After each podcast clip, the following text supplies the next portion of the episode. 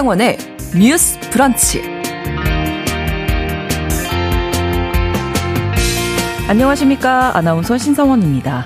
집 밖으로 나오지 않고 사람들과 교류도 하지 않는 은둔형 외톨이를 말할 때 흔히 청년, 성인들을 생각하게 되는데요. 아동 청소년 중에도 스스로를 고립시키고 세상으로 나오지 않는 아이들이 존재합니다. 최근 여성가족부와 여러 전문가들이 모여서 은둔 아동 청소년에 대한 실태 그리고 대응에 대한 토론회를 열었다고 하는데요. 이 자리에서는 은둔 생활을 하기 전에 괴롭힘이나 따돌림을 경험한 아이들이 많았다는 연구조사 결과도 발표됐습니다. 은둔 생활은 장기화할 가능성이 높기 때문에 이 청소년들 빨리 발굴해서 사회로 나올 수 있게 해야겠죠. 오늘 첫 번째 뉴스픽에서 은둔 아동 청소년에 대한 이야기 깊이 있게 나눠보겠습니다.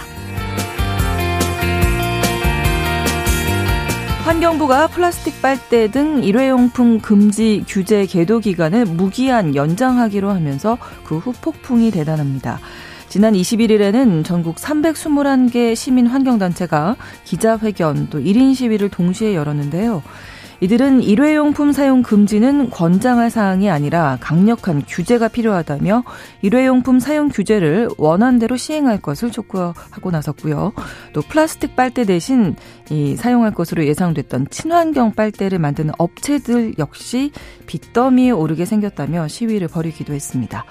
오늘 두 번째 뉴스픽에서는 환경부의 오락가락하는 정책 이후 나오고 있는 이야기들 함께 점검해 보겠습니다.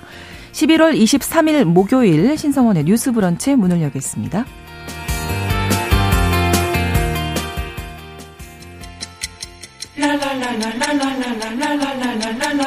듣고 공감하고 진단합니다. 우리 사회를 바라보는 새로운 시선. 신성원의 뉴스 브런치 뉴스 픽.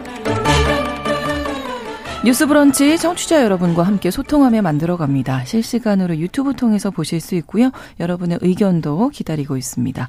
짧은 문자 50원, 긴 문자 100원이 드는 샵 9730, 우물정 9730번 누르시고 문자 보내실 수 있고요. 또 라디오와 콩 앱으로도 많이 참여해 주시기 바랍니다.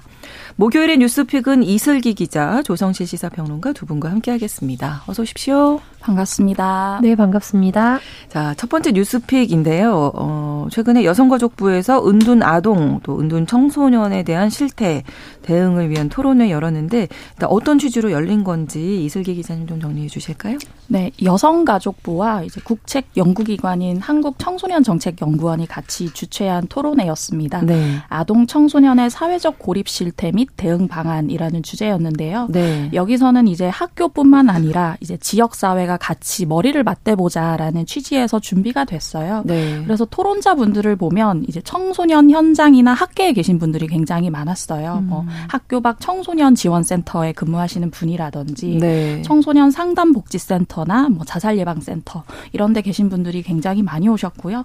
사실 이런 토론회가 열린 배경을 생각해 보면 저희가 방송에서도 자주 음. 말씀드렸습니다 만 뭐 아동 청소년뿐만 아니라 청년, 장년, 노년에 이르기까지 네. 고립과 은둔이 좀 문제가 되고 있잖아요.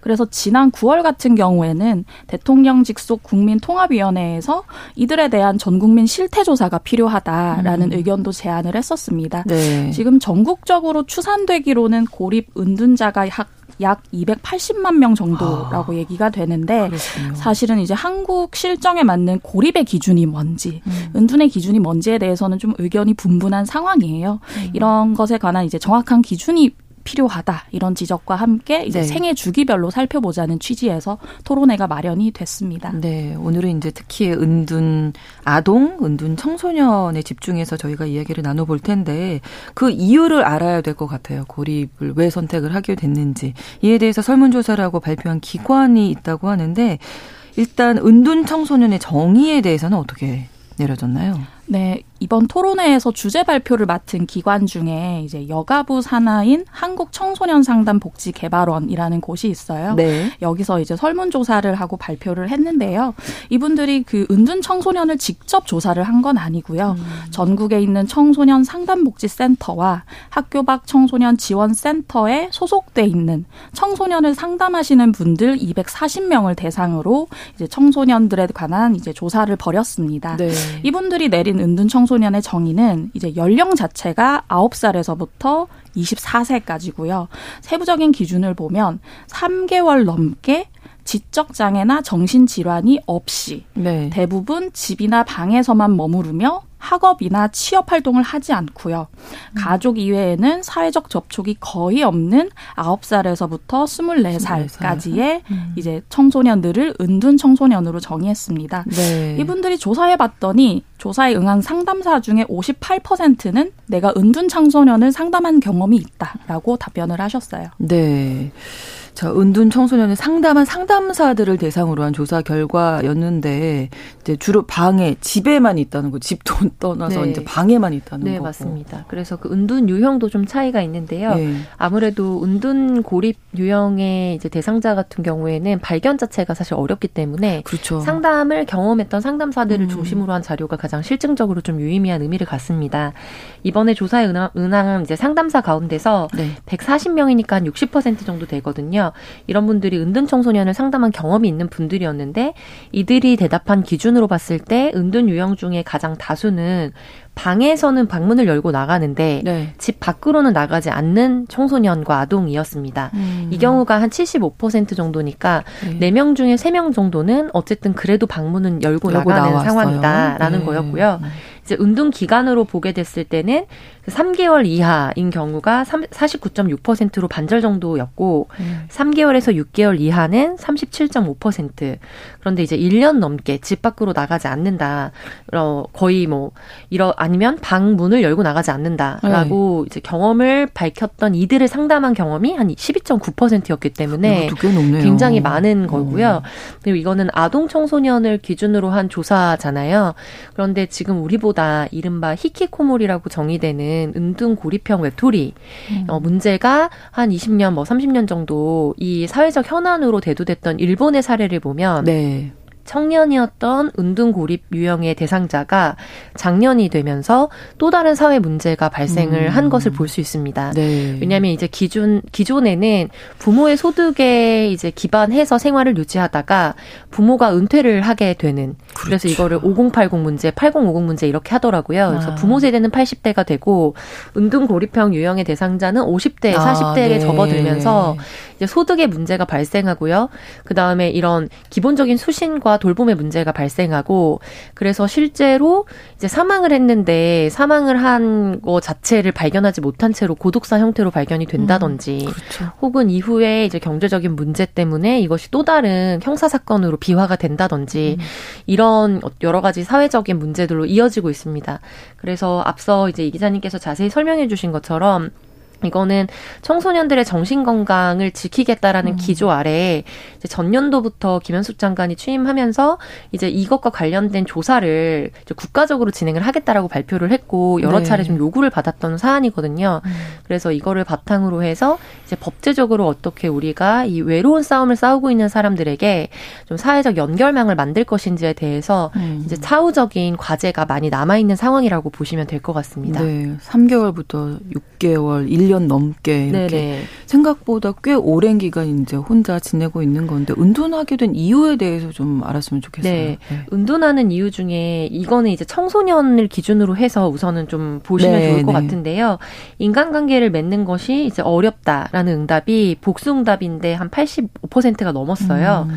그리고 친구들로부터 따돌림과 학교 폭력을 경험했다. 네. 이분이 이분들이 한 100명 중에 뭐 65명 정도로 보시면 될 것 같고 네. 가정 문제로 인한 부재 양육 태만 때문이다. 이게 상위 3순위까지거든요. 그러니까 음. 결과적으로 관계 안에서 상처를 받았거나 어, 가정 폭력이든 학교 폭력의 피해자거나 이런 유형이 많았고 네. 또 많이 지적되는 것 중에 하나가 이제 입시 경쟁 위주의 우리 교육 체제에 대해서도 많이 이제 비판을 받고 있는데요. 네. 학원 문제 나 취업 문제로 인한 은둔을 하고 있다라고 말하는 답변은 상대적으로는 적게 보였습니다. 음. 그래서 아무래도 이제 청년층으로 넘어가게 되면 좀 데이터에 뭐 여러 가지 순서가 조금 바뀌게 될 것 같은데 이게 아동 청소년을 대상으로 하다 보니까 관계 안에서 상처를 받거나 관계 맺기에 어려움을 겪고 있는 이들이 네. 운동과 고립의 이제 시작 의 점에 서 있는 여러 가지 지표들을 보이고 있다.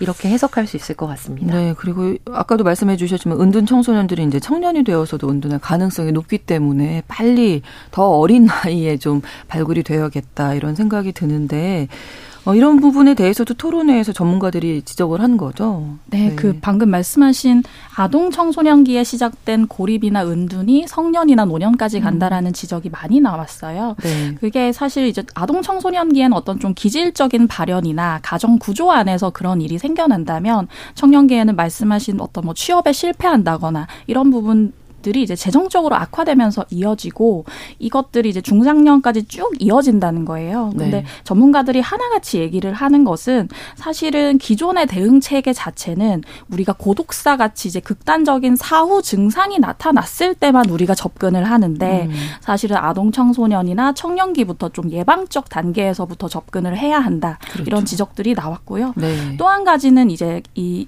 고립이나 은둔된 이들에 대한 사회 인식 개선이 중요하다 이런 얘기들이 많이 나왔어요. 네. 사실은 아직까지도 좀 사회적 편견으로 이런 청년들은 뭐 컴퓨터 게임만 좋아한다든지 네. 게으르고 무능력하다. 음. 결과적으로 무능력해서 집에만 있는 것 아니냐라는 시 선들이 있는데 문제는 어떻게 보면 좀 회복 탄력성이 떨어지는 사회에서 회복되기가 어려운 사람들이었다. 주변부로 밀려난 사람들이었다라고 볼 수 있기 때문에 이들의 회복 탄력성을 어떻게 끌어올려 줄 것인가에 대한 고민이 필요하고요. 네. 그리고 이런 의견도 있었습니다. 이들에 대해서 은둔이나 고립이라는 단어를 붙이는 것 자체가 좀 문제다. 아. 이 단어가 어떻게 보면 사회상을 적확하게 드러내는 단어이기도 하지만 네. 좀 부정적 뉘앙스를 함의하고 있잖아요. 네.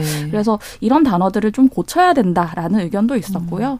또한 가지는 이 법제화가 필요하다 이런 의견들이 많이 나왔는데 네. 이런 고립 은둔 청소년들을 발굴하기 위해서는 사실 학교가 가장 먼저 주가 돼야 되잖아요. 음, 그렇죠. 학교의 선생님들이 가장 먼저 아실 네, 거란 말이죠. 네. 근데 지금 이제 다수의 학생을 상대하는 담임 선생님 입장에서는 힘들 것이고 그렇죠. 학교마다 지금 음. 상담 전문 교사님들이 계시긴 하는데 이분들이 지금 배치된 그 퍼센테이지를 보면 50% 미만이에요. 지난해 아, 기준으로 아, 이제 국회 교육위원회 강둑 구 의원이 이제 교육부에 받은 자료를 보면 지난해 기준 전국에 상담 교사가 배치된 학교가 46%에 음. 불과했습니다.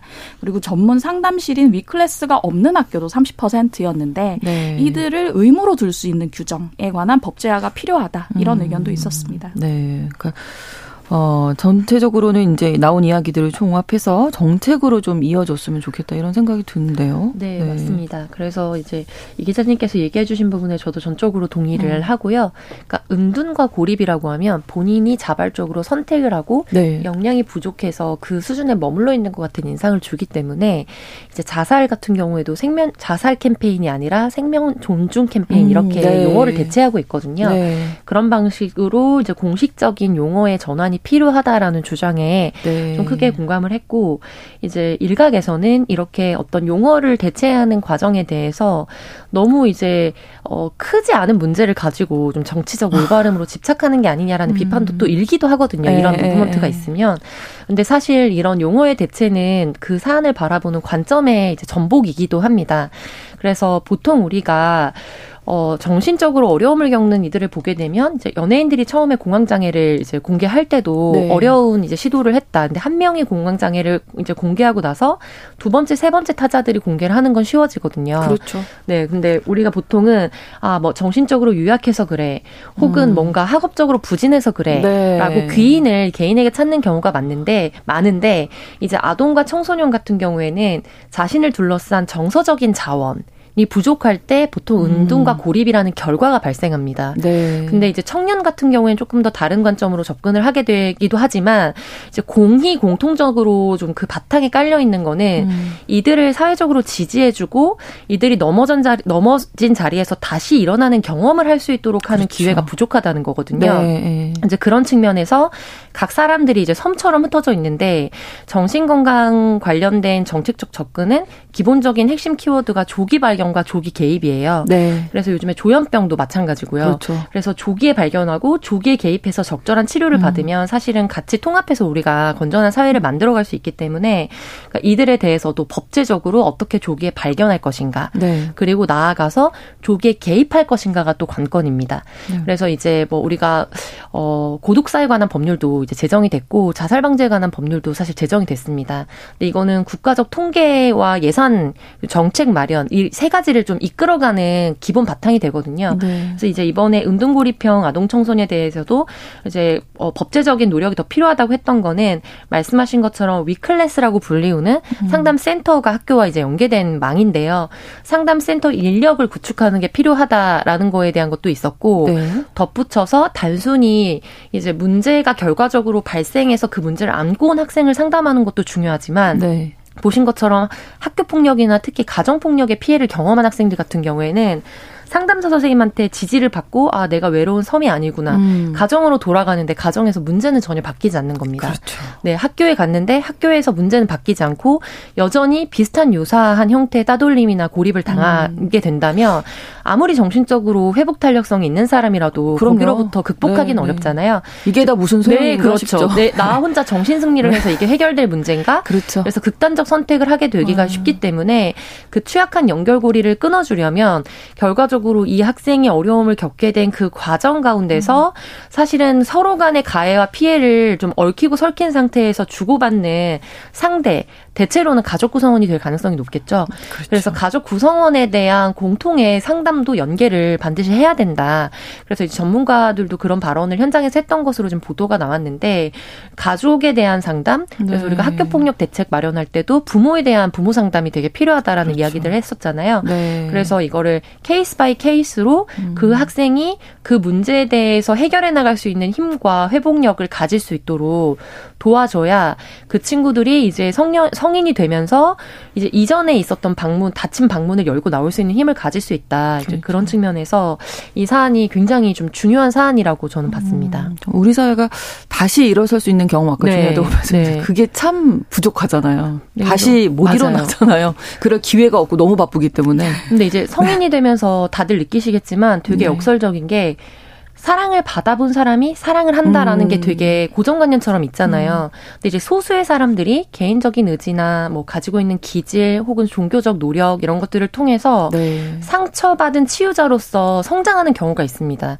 그런데 통계적으로 보면 안타깝게도 어떤 학대의 피해를 경험했던 분들은 과민성과 인지 부조화적인 어떤 상황들이 사실 트라우마적으로 남아있기 때문에 또 다시 선의를 가지고 도와주려고 하는 사람들의 커뮤니티에서 네. 또 다른 상처를 맞거나 음. 상처를 주는 경우가 많이 발생을 하거든요. 네, 네. 그래서 이제 학교 폭력 문제도 그렇고 공이 이 은둔 고립 청소년에 대한 문제도 사실은 아 이 문제에서 문제가 생겼다. 그럼 여기로부터 격리를 시켜서 또 다른 데서 문제를 해결해 가게 하는 것보다는 음.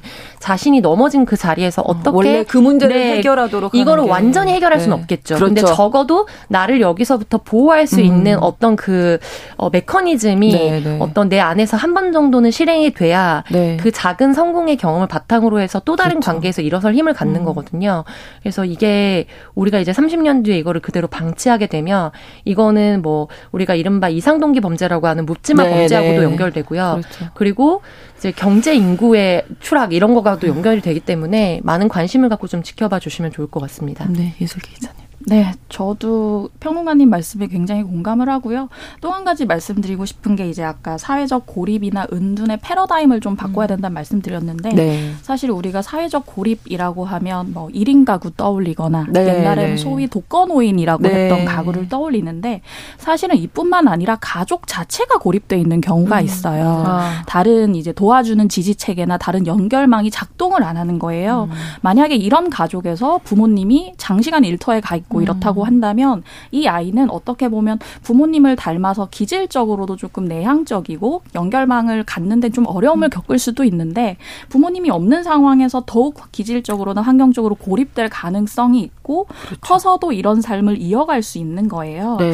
그래서 지금 이제 이런 친구들을 학교 차원에서 빨리 발굴을 하는 게 중요한데 음. 사실은 지금 학교에서 위기 학생 관리 위원회라고 해서 뭐 네. 학폭 피해자라거나 이런 친구들을 도와줄 도와줄 수 있는 위원회가 있거든요. 음. 근데 지금까지는 이런 아동들을 학교에서 발굴을 하더라도 저소득층 이제 법정 저소득층 기준이 아니라면 도와줄 수 있는 방법이 좀 요원했던 아, 거예요. 네네. 사실은 저소득층뿐만 아니라 소득이 높더라도 그렇죠. 가정에서 방임되거나 음. 혹은 가족 자체가 고립된 케이스도 있을 수 있는데 말이죠. 그렇죠. 그래서 이제 조금 근데 이제 전향적으로 정부에서 이거에 대해서 좀 들여다보고 있는 게 뭐냐면 지난 4월에 국무회의에서 의결이 된 청소년 복지 지원법 시행령 일부 개정안이 있습니다. 네. 여기 보면 위기 청소년 특별 지원 대상에 기존에는 은둔형 청소년이 들어가지 않았거든요. 네. 근데 여기 이때부터 포함이 된 거예요. 음.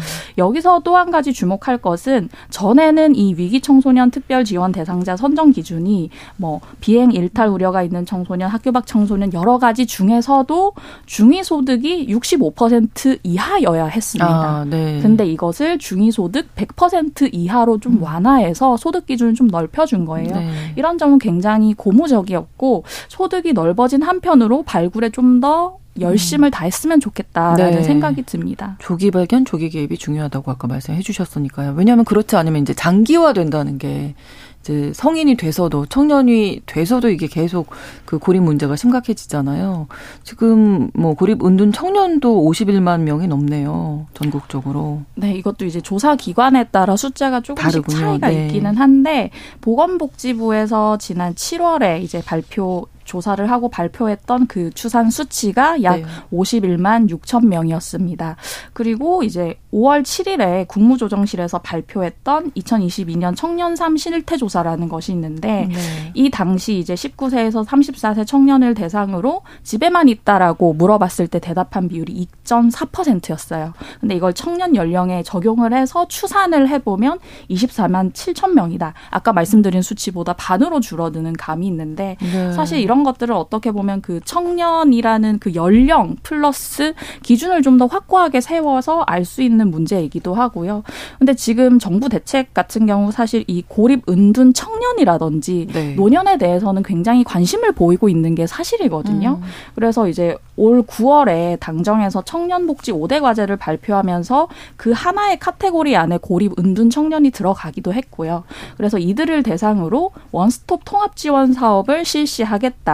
내년부터 4개 시도를 대상으로 시범 시행을 하고 2026년에는 전국 확대도 하겠다. 이런 얘기를 했는데 저는 이런 방법들이 굉장히 좋고 그리고 지금 시도에서 각종 조례로 이런 고립 가구나 고립 청년들을 지원해 주는 부분도 많아요. 근데 네. 결과적으로 결과적으로는 우리가 어떤 그 미디어에서 사건이 터질 때마다 뭐 고독사, 노인 고독사가 발생하면 노, 고독한 노인에만 집 focusing이 되고 그렇죠. 뭔가 히키코모리가 네. 문제다 하면 은둔 청년에만 집중을 하는데 이걸 생애 주기적 관점에서 우리가 음. 계속 바라봐 줘야 된다는 거예요. 아까 평론가께서 말씀하셨던 것처럼 학폭 피해자나 학교 생활에서 교우 관계가 어려웠던 친구들이 그렇죠. 커서도 고립이 될 가능성이 높은데 이 친구들을 학폭 피해 경험에 대해서만 피해 지원을 하는 게 아니고 네. 이제 앞으로 어떻게 살아갈 것인지에 대한 전 생애적 지원이 그렇죠. 필요하다라는 네, 네. 말씀을 드리고 싶습니다. 네, 조금 아이러니라고 생각이 되는 게 네. SNS가 이렇게 발달해서 네. 정말 그물망처럼 촘촘히 연결돼서 다 연락하고 지내는 줄 네. 알았더니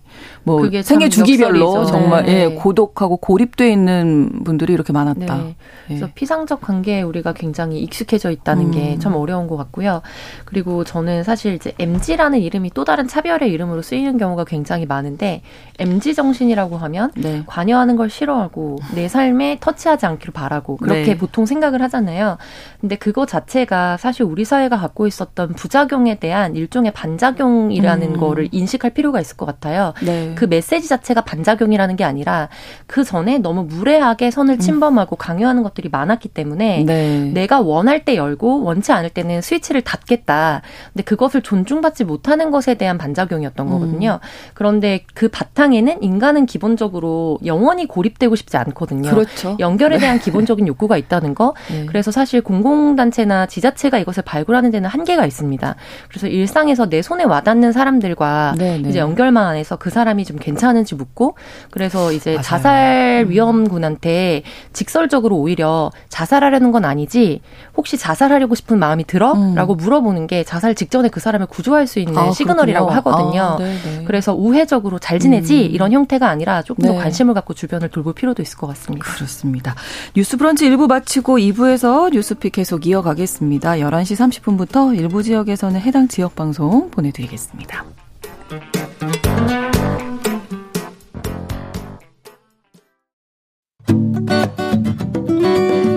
여러분은 지금 KBS 1라디오 신성원의 뉴스 브런치를 함께하고 계십니다.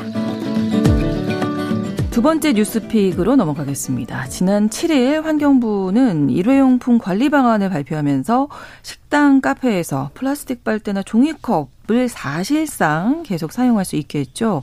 사실은 이제 내일부터 단속에 들어가는 거였는데 오늘까지였잖아요. 근데 이제 다 사용할 수 있게 됐어요. 그 이후에 지금 뭐 여러 이야기들이 나오고 있는데 뭐 어떻게 바뀐 건지 잠깐만 이슬기 기자님 정리해 주실까요? 네. 네 지난 7일에 환경부 발표가 나왔었죠. 이제 네. 식당과 카페 안에서 일회용 종이컵이라든지 플라스틱 빨대 사용 금지 계도 기간이 이제 있었는데 네. 이걸 사실상 무기한 유예한다고 발표를 했습니다. 이제 앞서 지난해 11월 24일에 환경부에서 발표한 내용이 이제 매장 안에서 플라스틱 빨대 사용을 금지하면서 1년 동안은 개 계도 기간으로 설정하겠다였는데 네. 계도 기간을 보름 정도 계도 기간 종료를 보름 정도 앞둔 상태에서 사실상 계도 기간 자체를 무기한 유예한다라고 얘기를 했고요. 그래서 내용을 보면 종이컵 같은 경우는 과태료 부과에서 자발적 참여로 기조가 바뀌었고요. 뭐 플라스틱 빨대나 비닐봉투는 계도 기간을 무기한 연장하겠다라고 사실상 얘기를 했습니다. 네, 오랜 기간에 걸쳐서 노력을 해야 조금 이제 효과가 보이는 환경 정책인데 어떻게 이렇게 뒤집 뭐수 있느냐 뭐 이런 얘기들 많이 나오고 있는데요.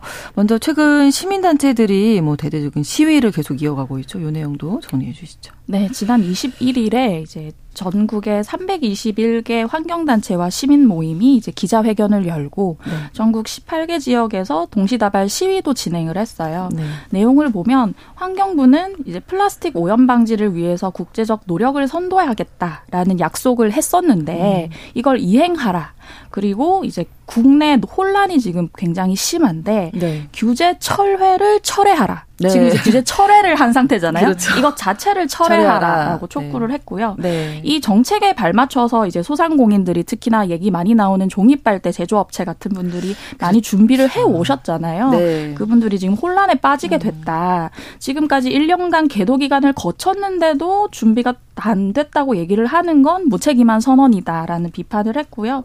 그리고 이날에 이제 종이빨대 생존 대책 협의회라고 해서 11개 종이빨대 제조업체로 구성된 협의회가 있어요. 네. 여기서도 호소문을 냈는데요. 내용을 보면 이제 플라스틱 사용 금지 정책만 기다리면서 음. 우리가 대출 받아가며 아, 버텨왔다. 그렇죠. 어. 근데 계속 은행 내자를 은행 이자를 내면서 이렇게 버틸 수는 없다라고 얘기를 하셨고 플라스틱 빨대를 사용할 수 있는 지금의 기조가 이어진다면 우리는 사업을 포기하는 게 당연하다라는 입장을 밝혔습니다. 그래서 앞으로 이 협의회에서는 이제 사업 포기를 전제로 하셔서 투자금 같은 피해 규모를 파악해서 정부에 전달할 계획이다라고 네. 얘기도 했습니다. 자, 더불어서 2025년 세계 환경의 날 행사가 우리나라에서 개최된다면서 이게 어떤 행사인지. 네, 세계 환경의 날은 이제 유, 매년 6월 5일인데요. 네. 매 해마다 환경 보전을 위한 국제사회 관심과 이제 노력을 음. 이제 고취시키기 위해서 네. 환경의 날 행사를 굉장히 큰 규모로 엽니다. 그러니까 이게 국제연합의 기념일이에요. 그렇군요. 그 이름과 위상에서 어느 정도의 큰 행사인지 좀 예측이 가능하시겠죠. 그래서 각국의 주요 인사들도 참석을 하고 음. 국제기구의 대표들 그리고 기업 및 전 세계 시민단체 대표들이 참석하는 세계 최대 규모의 가장 큰 환경 행사라고 볼 수 있습니다. 네. 이제 우리나라가 1997년도에 이 행사를 개최했거든요. 기념식을 네. 우리나라에서 하고 지금 28년 만에 우리나라로 순서가 돌아왔기 때문에 네. 국가적 입장에서는 굉장히 큰 외교적 행사이기도 음. 하다라고 보시면 될 텐데 이와 관련해서 국내 환경 단체들이 이것을 이제 개최국을 결정하는 곳이 UNEP라고 유엔 환경 계획이라는 유엔 네. 산하의 환경 기구입니다. 근데 이곳에 세계 환경의 날 개최국을 변경해 달라는 서한을 보내서 아. 좀 이슈가 됐습니다. 네. 국내에 있는 서울 환경연합, 쓰줍인, 알맹상점, 정치하는 엄마들, 제로 웨이스트 홈 등 이름을 열거하지 못한 80여 개 음. 환경 단체에서 참여를 했는데요. 네. 그 취지는 우리나라가 지금 이 환경의 날 행사 회사를 개최할 만한 자격이 없을 정도로 환경 정책이 후퇴하고 있다. 그래서 요즘에 많이 쓰이는 말이 greenwashing이라는 건데요. 네. 초록색으로 이제 씻어낸다 이런 뜻이잖아요. 그래서 환경적인 뭔가 정책이나 변화를 음. 도모하는 것처럼 보이는 마케팅을 한다. 그런데 본질을 열어보면 사실은 거기에 부합하지 않는다라는 음. 역설적인 단어거든요. 그래서 오히려 우리나라에서 2025년도 세계 환경의 날 행사를 개최할 경우 이것은 대한민국 정부에 대한 그린워싱으로 악용될 것이다라고 음. 강조하는 서한을 보냈습니다. 그래서 이제 그냥 직관적으로 들었을 때는 아 우리나라에서 개최를 하는데 왜 국내 단체들이 반대를 하나 너무나 이제 국가에 우호적이지 않다 이렇게 생각하실 수 있을 텐데 이것이야말로 고도의 환경운동 전략입니다. 이거에 대해서 반대를 함으로써 음. 우리나라에 있는 시민단체나 환경단체들의 메시지에 충분히 귀를 기울이지 못한 정부가 네. 유엔이피와 같은 국가 세계적 규모의 연대체나 유엔 산하기구 그리고 다른 나라들이 관심을 가지게 될 경우에는 움직일 수 있거든요. 그래서 반대를 함으로써 아까 말씀하신 규제 철회를 철회해 내려는 전략으로서 음. 이번에 공개 서신을 보내는 캠페인을 했다고 이해할 수 있겠습니다. 아, 그렇군요. 자, 원래대로라면 이제 플라스틱 빨대가 금지가 되면서 아까도 이제 말씀하신 종이 빨대, 뭐 친환경 빨대 이게 사용이 됐어야 했는데 이 제조업체 분들이 진짜 어려우시겠어요. 지금 보니까 뭐 보상 어떤 그런 것들이 있나요? 지금 제조업체들의 그 사연이 많이 전해지고 있는데요. 네. 뭐 부산의 한 종이빨대 상산업체는 지금까지 18억 원이 넘는 빚을 졌다고 아, 이제 뭐 기계를 사는 대금 등을 마련하기 위해서 대출을 받은 게 14억에서 16억 원인데 직원 서너 명이 회사 때문에 자발적으로 2억 원을 또 넘게 대출을 받았다 이런 아. 하소연도 하셨고요. 그래서 그 아까 말씀드린 종이빨대 생존대책협의회라는 곳에 따르면 네. 여기 소속된 회원사가 11개거든요. 이 11개 회원사의 재고량만 약 1억 4천만 개. 라고 하고요. 회원사가 아닌 종이빨대 업체의 재고량까지 더하면 약 2억 개의 종이빨대 재고량이 지금 쌓여 있다라는 얘기가 나오고 있습니다. 그래서 음. 환경부가 이분들을 이제 뭐 간담회 같은 걸 통해서 지원책들을 조금 얘기를 했었어요. 네. 이제 소상공인 단체들에게 이들 이 종이빨대에 대해서 공동 구매를 진행하도록 이 수요와 판로를 유지할 수 있는 방안을 좀 마련해 주겠다. 여기에 더해서 이제 경영 애로 자금을 지원하겠다고 했는데 이제 한마디로 저리로 용자금을 지원하겠다. 이것은 이제 매출액이나 영업이익이 10% 넘게 감소한 업체들을 대상으로 네. 저리에 지, 자금을 지원하겠다는 건데 종이빨대 업체들은 여기에 반발하고 있습니다. 왜냐하면 지금 대출이 이미 20억 원 가까이 쌓여 뭐 있는데 저리여도 어쨌든 그렇죠. 어차피 대출인데 거죠. 실질적으로 지원이 될 수 없다라는 음. 입장입니다. 네. 이 부분이 좀 예상이 됐어야 하는 게 아닌가. 이제 너무 급박하게 이게 네. 진행이 된 터라 이 환경부 입 반응에 대해서는 어떻게 보시는지? 네, 환경부에서는 이제 일회용품 사용량 감축을 철회한 것이 아니다. 이제 믿어달라는 입장이거든요. 네. 그래서 이제 대표적으로 이야기하는 게 이른바 경영 전략에서 너찌형이라는 음. 방식이 있습니다. 그래서 이제 강압이나 규제 이런 방식을 서, 사용하지 않고 우회적으로 그것을 유도해내는 방식을 이제 차용한 것이다라고 강조를 하고 있고요. 그래서 결과적으로는 지자체 재량에 맡기거나 네. 사업체 점주들의 재량에 좀 맡겨서 캠페인을 확산을 유도하겠다라는 건데 사실 지난 1년간 유예 기간을 두었던 게 너지형인 거거든요. 그렇죠. 그래서 네. 네, 이것은 넛지형으로 변화한 게 아니라 그냥 넛지형을 과도기적으로 가져갔는데 계속해서 그걸 유지하고 오히려 약속했던 거에서는 좀 후퇴했다라는 거기 때문에 이거는 그냥 말의 장난에 불과한 게 아닌가라는 굉장히 분개하는 또 시민 단체들의 어, 반대 이제 요구들도 음. 있는 상황입니다. 근데 저는 여기서 굉장히 중요하게 좀 보이는 거는 특히 기후 위기 대응 정책이나 환경 정책 같은 경우에는 앞으로 이제 현 세대나 다음 세대에 있어서 가장 중요한 정치적 현안이 될 건데요. 그렇죠. 이 방향에서 한번 어떤 정부가 어, 이전 정부도 아니고 현 정부에서 내년도에 이제 진행을 하겠다라고 약속을 했던 사안을 이렇게 갑자기 드라마틱하게 후퇴를 시키게 음. 되면 이후에 새로 우리가 산업 전환을 할 테니까 여기에 발맞춰서 갈 수 있는 신생 벤처 업체들이 준비를 해주세요라는 메시지를 내도 음. 이렇게 올인해서 그 산업의 전환을 준비할 수 있는 업체는 없을 겁니다. 이제는 네, 몸을 어렵겠죠? 사리면서 네. 굉장히 이 리스크를 각 가정이나 혹은 회사에서 감당해야 할 음. 것을 생각하기 때문에 모든 개혁적인 어떤 정책을 도입할 때 주의해야 될 점은 이것이 현재에 미치는 영향뿐만 아니라 학습 효과로서 이후에 유사한 어떤 변화를 만들어내야 됐을 때 그것이 후세대나 다음 스텝을 밟는 사람들에게 어떤 영향을 줄 것인가에 대해서도 정부는 고민을 해야 되는데 네. 이제 그 측면에서 정부가 정권이 바뀌든 아니면은 유사하게 유지가 되든 무관하게 어떤 변환을 한다고 했을 때 음. 정부의 메시지를 국민들이 고지고대로 믿을 수 없을 것이다. 네, 그래서 거기에 음. 민생적인 부분에서 같이 발맞춰줘야 되는 이제 자율 적인 영역에 대한 동력이 사실은 꺼질 수밖에 없다는 점도 이번에 우리가 크게 치른 기회 비용 중에 하나라고 생각합니다. 네, 이슬기 기자님, 예, 네, 덧붙이는 저는 결과적으로는 플라스틱 생산 자체를 줄여야 되는 거잖아요. 그게 그렇죠. 근본적인 문제인데요. 네, 네. 그러려면 국가 산업 전반을 바꿔야 되기 때문에 음. 정말 장기적인 로드맵을 만들어야 되는데 그렇죠. 지금 여기서부터 지금 왔다 갔다 하는 것이 굉장히 안타깝다라는 말씀을 드리고 싶습니다. 네. 자, 목요일에 뉴스픽 마무리하도록 하겠습니다. 이슬기 기자, 조성실 시사평론가 두 분과 함께했습니다. 고맙습니다. 감사합니다. 수고하셨습니다. 신성원의 뉴스 브런치는 여러분과 함께합니다.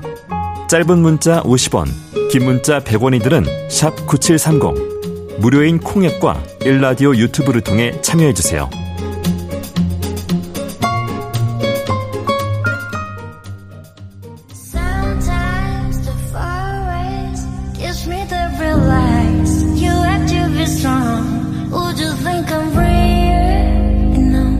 대중문화를 바라보는 색다른 시선 뉴스 브런치 문화로운 세계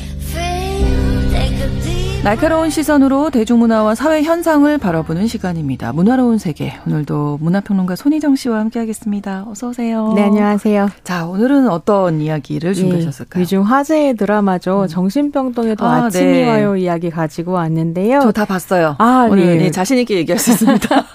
재밌으셨어요? 어, 괜찮더라고요. 네, 네. 그래서 저도 막 굉장히 많이 울면서 봤는데요. 어, 맞아요. 이게 간호사 출신의 음. 이라이 작가의 동명의 웹툰을 원작으로 음. 하고 있는 의학 드라마고요. 네네. 지금까지 대부분의 의학 드라마에서 주인공이 의사였는데 맞아요. 간호사의 관점에서 이야기가 진행된다는 음. 점이 굉장히 인상적인 작품입니다. 네, 뭐 제목 그대로 정신병동에서 일어나는 일을 다룬 드라마입니다. 네, 이게 드라마가 박보영 배우가 연기한 정다은 간호사가 음. 내과 3년차 간호사였는데요. 네. 정신병동으로 옮기면서 그 첫날 첫 출근 장면부터 시작이 됩니다. 다은의 시선으로 공황장애, 망상증, 조현병 우울증, 우울증 같은 우리에게 좀 익숙한 어떤 음. 현대인이 겪는 정신질환을 다루어 가는데요. 정신질환이 특별한 사람들이 경험하는 이상한 일이 아니라 현대사회에서 우리가 일상적으로 경험하는 일들이 얼마나 우리의 신체적인 건강뿐만이 아니라 정신적인 건강까지 해칠 수 있는지 그렇죠. 이런 걸 촘촘하게 잘 보여줍니다. 그래서 좀 예를 들어서 보자면 뭐 인류대 출신으로 내노라 하는 대기업에 입사를 했는데 너무 일을 잘하는 거예요. 네. 그래서 막 일이 물밀듯이 밀려들고 근데 그 일을 거절 조절할 수도 쳐낼 수도 없다 아. 보니까 결국 공황장애를 경험하게 된 음. 청년이라든가 9년째 공무원 시원을 준비를 하는데 너무 미래가 막막해서 결국 자신을 게임 속 캐릭터로 상상해 버리게 음. 되는 공시생 어머니의 기대에 맞춰서 사느라 자신을 잃고 결국 이제 조현병에 시달리게 된 착한 딸 네. 이런 사람들의 이야기 다 착해요. 네, 그리고 저는 특히 에피소드 5화부터 울기 시작했는데요. 아, 이게 일 가정 양립을 하다가 자신도 모르는 사이에 우울증과 급성 치매에 걸린 워킹맘 이야기 음. 이런 것들이 막 나오니까요. 드라마를 보고 있으면 뭔가 남의 이야기가 아니구나. 맞아요. 네. 그렇게 느껴지고요. 그게 아무래도 이 드라마가 많은 사랑을 음. 받고 있는 특히 한국에서 지금 인기가 많거든요. 그렇군요. 글로벌 시장보다. 네. 여기 이유가 아닐까 음. 싶습니다. 근데 제목이 좀 인상적이었어요. 정신병동에도 네. 아침이 와요. 이게 1화 제목이 뭐였냐면 아침이 오기 전 새벽이 가장 어두운 법 이라는 음. 제목이거든요. 다은이 출근을 하면 이정은 배우가 또 기가 막히게 연기를 아, 하시는데 그렇죠. 수간호사 선생님이 다은에게 정신병동 오리엔테이션을 이렇게 해줘요. 그리고 환자들이 모여서 여가 시간을 보내는 공간을 이렇게 데려가서 환자들이 자해나 타해를 할 수 있기 음. 때문에 여기에는 커튼이 없다 음. 이런 얘기를 하면서 커튼이 없다 보니까 다른 병동보다는 아침이 제일 빨리 와 이렇게 얘기하는 장면이 있거든요. 네. 어떻게 보면 환자들이 그 병동 안에서 보내고 있는 시간이 아침이 오기 전 가장 어두운 새벽일 수도 있다. 이런 걸 얘기를 좀 하는 것 같고요. 네. 저는 이 드라마가 되게 좋았었던 게 다양한 정신질환이 치료가 정말 어려운 질병이라는 사실을 절대 놓치지 않거든요. 이게 쉽게 고쳐지지 않아 라고 얘기를 하지만 그럼에도 불구하고 관리 가능한 병이다라고 네, 네. 하는 계속 이야기하는 것. 그래서 이제 아침이 굉장히 다양한 의미를 좀 가지고 음. 있는 것 같다는 생각이 들었습니다. 네. 일단 간호사의 삶을 이제 주로 많이 다루고 있는데 이게 리얼하게 표현된 점도 있고 네. 좀 너무 낭만적인 거 아니냐 이런 얘기 보통 어떤 직업군에 대해서 얘기가 나오면 그러니까요. 그런 것 같아요. 네. 그래서 드라마 공개되고 난 다음에 엄청 감론을박이 왔다 갔다 하더라고요. 그렇군요. 그래서 비판적인 관점에서 보는 분들은 네. 이게 드라마 속 또 박보영 배우가 연기하니까 더 사랑스러울 수 있을 텐데 네. 다은가처럼 막 네. 따뜻하고 막 사명감을 음. 가지고 있고 이런 환자 수... 입장을 다 어, 그냥 배려를 하잖아요. 하다도 제가 너무 힘들어지고 네, 네, 이런 이제 숭고한 간호사가 어디 있는가라는 음. 질문을 하기도 하고 네. 아니면 간호사들끼리 이렇게 존중하고 우애 넘치는 품격의 문화를 음. 보기가 되게 힘들다면 너무 힘드니까 간호사들의 일이 일 자체가 어, 그래서 뭐 태움이나 없으면 다행이다 뭐 이렇게 아이고. 얘기를 하기도 하는데요. 네. 실제로 정신병동에서 인력이 너무 부족해서 간호사 한 명이 환자 20명까지 아. 보기도 한다고 아, 하더라고요. 많이 힘드실 텐데. 네, 그 저는 그런 것들을 읽다가 그런 생각이 들었는데 이게 드라마가 너무 간호사의 삶을 낭만화하고 있다기보다는 음. 간호사들이 경험하고 있는 현실이 너무 비현실적인 거 아닌가. 아, 네네. 네. 너무 한국 사회의 구조적인 아. 문제를 좀 비판을 하는 게 더 필요하겠다 음. 이런 생각이 들었고 네네. 네. 대체로 이제 드라마가 환타지라고 하는 걸 인정을 하고 나서 본다면 그렇죠. 그 안에서는 고증을 꽤 잘했다라는 음. 평가를 받기도 합니다. 네. 저는 어제 어제자 경향신문 인터뷰 기사를 굉장히 재미있게 봤는데요. 네 이게 13년 차, 10년 차, 5년 차 정신과 간호사들 세 분을 이제 모셔놓고 화상 예, 네. 화상 인터뷰를 한 거예요. 아. 그래서 드라마 어떻게 봤냐 아, 예. 이런 인터뷰를 했는데 음. 보통 이제 많이 공감을 했다고 하시면서 음. 특히 이제 드라마를 보면 그런 장면이 나와요. 이제 환자들이 치료를 네. 받고 퇴원을 하면 네네네. 네, 네. 담당 간호사가 이렇게 아. 마중을 나가면서 네. 다시는 보지 맙시다. 아, 이렇게 다시 보지 마요. 뭐 예, 이렇게 인사하잖아요.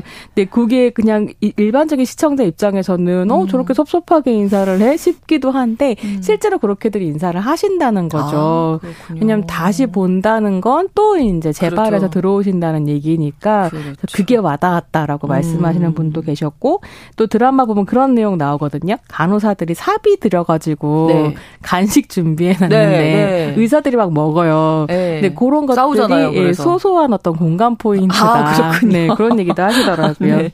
간호사뿐만 아니라 또 정신병동에서 아주 중요한 역할을 하는 분이 계시더라고요. 예, 저도 처음 알았는데 네. 보호사 분들이 네, 계시는데 이게 정신과 보호사 같은 경우는 뭐 치료 프로그램이라든가 외부 병원에 진료 진료를 나간다든지 음. 면회를 간 누가 왔다든지 하면 이제 환자들이 이동해야 되잖아요. 그렇죠. 그렇게 이동할 때 동행을 하거나 아니면 투약할 때 간호사들을 돕거나 음. 환자들이 뭐 acting out이라고 하는데 예. 어떤 행동들을 할 때 이렇게 관리하는 음. 이런 역할을 하는 인력이고 보호사가 정신과에만 있는 역할이라고 하더라고요. 아, 그러니까 또 많은 분들이 잘 모르셨을 것 같기도 음. 한데요.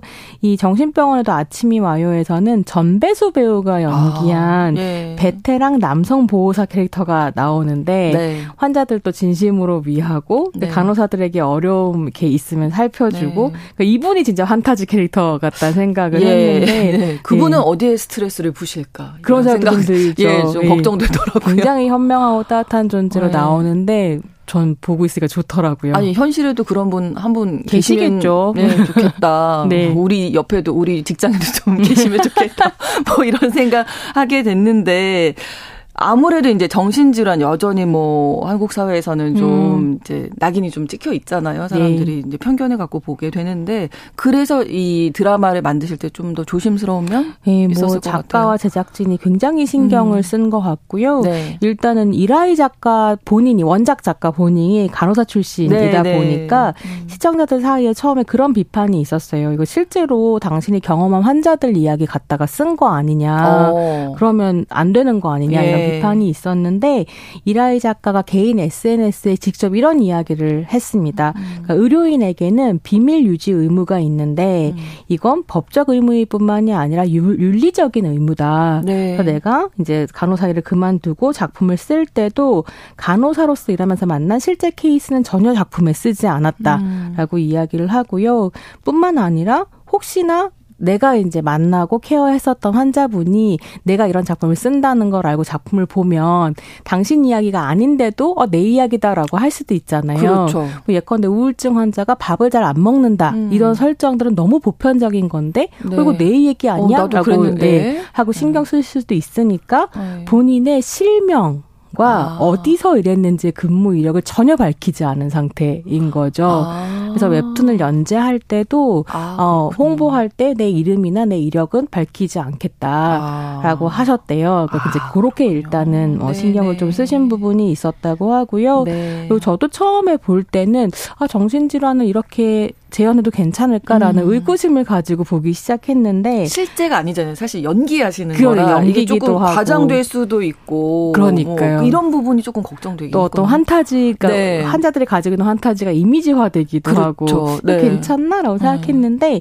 회차가 진행될수록 다양한 전진 정신질환에 대한 이해를 도와주는 음. 부분이 있고 네. 때로는 굉장히 교과서적인 대사가 나오기도 하거든요. 네. 그러니까 모르는 걸 알려주는 듯한 이런 것들을 보면서 아 교육적인 효과가 있는 드라마다 음. 확실히 그런 생각이 좀 들었고요. 네. 특히 이제 조현병의 경우에는 그렇죠. 한국 사회에서 오해와 편견이 정말 많은 병이잖아요. 네, 네. 근데 이 드라마가 이 조현병을 설명하는데 정말 공을 들이고 있기도 해요. 음. 그래서 제가 굉장히 마음 아프게 본 에피소드 중에 하나가 수간호사 선생님이 동생이 이제 조현병을 음. 앓고 있는 환자고 굉장히 오랫동안 치료를 했는데 좋아졌다가 안 좋아졌다가 뭐 이러는 네. 거죠. 근데 이 동생을 다 데리고 새로 새로운 아파트 단지로 이사를 가려고 하는데 주민들이 반대를 해요. 그러니까. 조현병 환자 위험해서 안 네. 된다.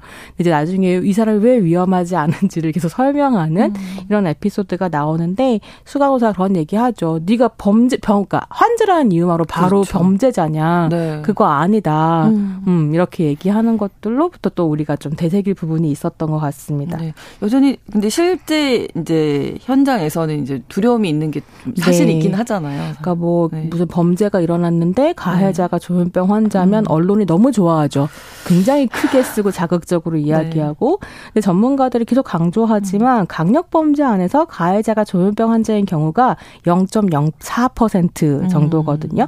근데 전체 인구 중 조현병 환자 비율이 약 1%라고 해요. 네. 100명 중에 한 명인데 사실은 많은 환자들이 피해를 끼치지 않고 살아가고 그러니까요. 있는 것이기도 하죠. 네. 그래서 조현병 환자가 보통 25%가 완치가 되고 야. 25%는 관리를 하고 살아가고요. 네. 25%가 심해졌다 괜찮아졌다 하면서 음. 계속 병원에 왔다 갔다 하시는 케이스라고 하는데요. 네. 조금 더 병에 대한 이해가 필요할 것 같고 사실 사회에서 잘 관리할 수 있는 시스템을 만들어야 음. 이게 좀 뭐 범죄를 그렇죠. 막을 수도 있을 네. 텐데 네. 뭐 가장 심각한 사건 중에 하나였던 안인득 사건을 생각해 보면 음. 이분이 이제 아파트에 방화를 하고 동네 주민을 살해한 사건이었잖아요. 네. 이 사건이 벌어지기 전에 아파트 주민들이 계속 전조 증상을 보고 네. 경찰에 신고를 했는데 아무런 조치가 취해지지 않았거든요. 아. 사실 이게 더 문제다라고 그렇죠. 얘기할 수 있을 것 같습니다. 네. 최근에 그 피해자 유족이 국가를 상대로 손해배상 청구 해서 승소했네요. 네, 그래서 네. 국가가 아닌 듯 방화 살인 사건의 피해자 유가족들에게 총 4억여 원을 배상해야 된다는 아. 판결이 나왔거든요. 네네. 재판부가 뭐라고 얘기하냐면 경찰이 신고 받았을 때 행정 입원 신청을 요청했더라면 사실 이제 안인득 씨에 음. 대한 치료가 진행이 됐을 거고 네.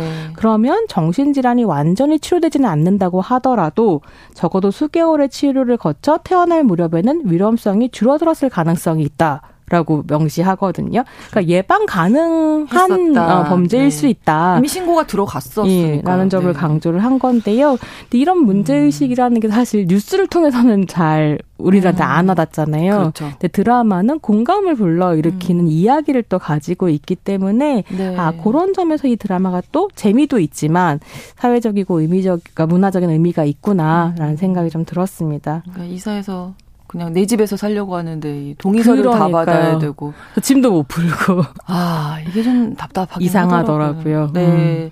아무튼 배우들이 뭐 박보영 배우도 그렇고 이정은 배우도 뭐 연기들 아, 네. 뭐 이렇게 너무 잘하셔서 한자를 연기한 조연 배우들의 아, 연기도 그렇죠. 되게 훌륭했는데요. 네네. 특히 이제 말씀하신 것처럼 박보영, 이정은, 이상희 배우가 네. 또 너무 인상적 차지 간호사 역할을 했어서 이상희 배우는 실제로 간호사 출신이라고 하더라고요. 예, 그래서 좀 관심이 있어서 이게 많이 찾아봤습니다. 간호사도 한국 사회에서 어. 여러 가지 편견에 노출되어 있는 직군이기 때문에. 드라마에서 간호사 묘사할 때 굉장히 신경 많이 썼다고 아. 하고 어, 이상희 배우는 애드립을 해도 괜찮은데 다른 네. 배우들은 애드립을 자제했다 아. 이런 얘기를 듣기도 했거든요. 네. 근데 그러니까 이 연기들을 보고 있으면 음. 아 정말 배우 천직으로 한다 이런 생각을 하게 되는데 특히 박보영 배우 같은 경우는 네. 한국에서 혼자 그러니까 원탑으로 영화를 흥행시킬 수 있는 남녀 배우 다 합쳐서 몇 안 되는 배우 중에 하나기도 아, 하거든요. 그렇죠. 근데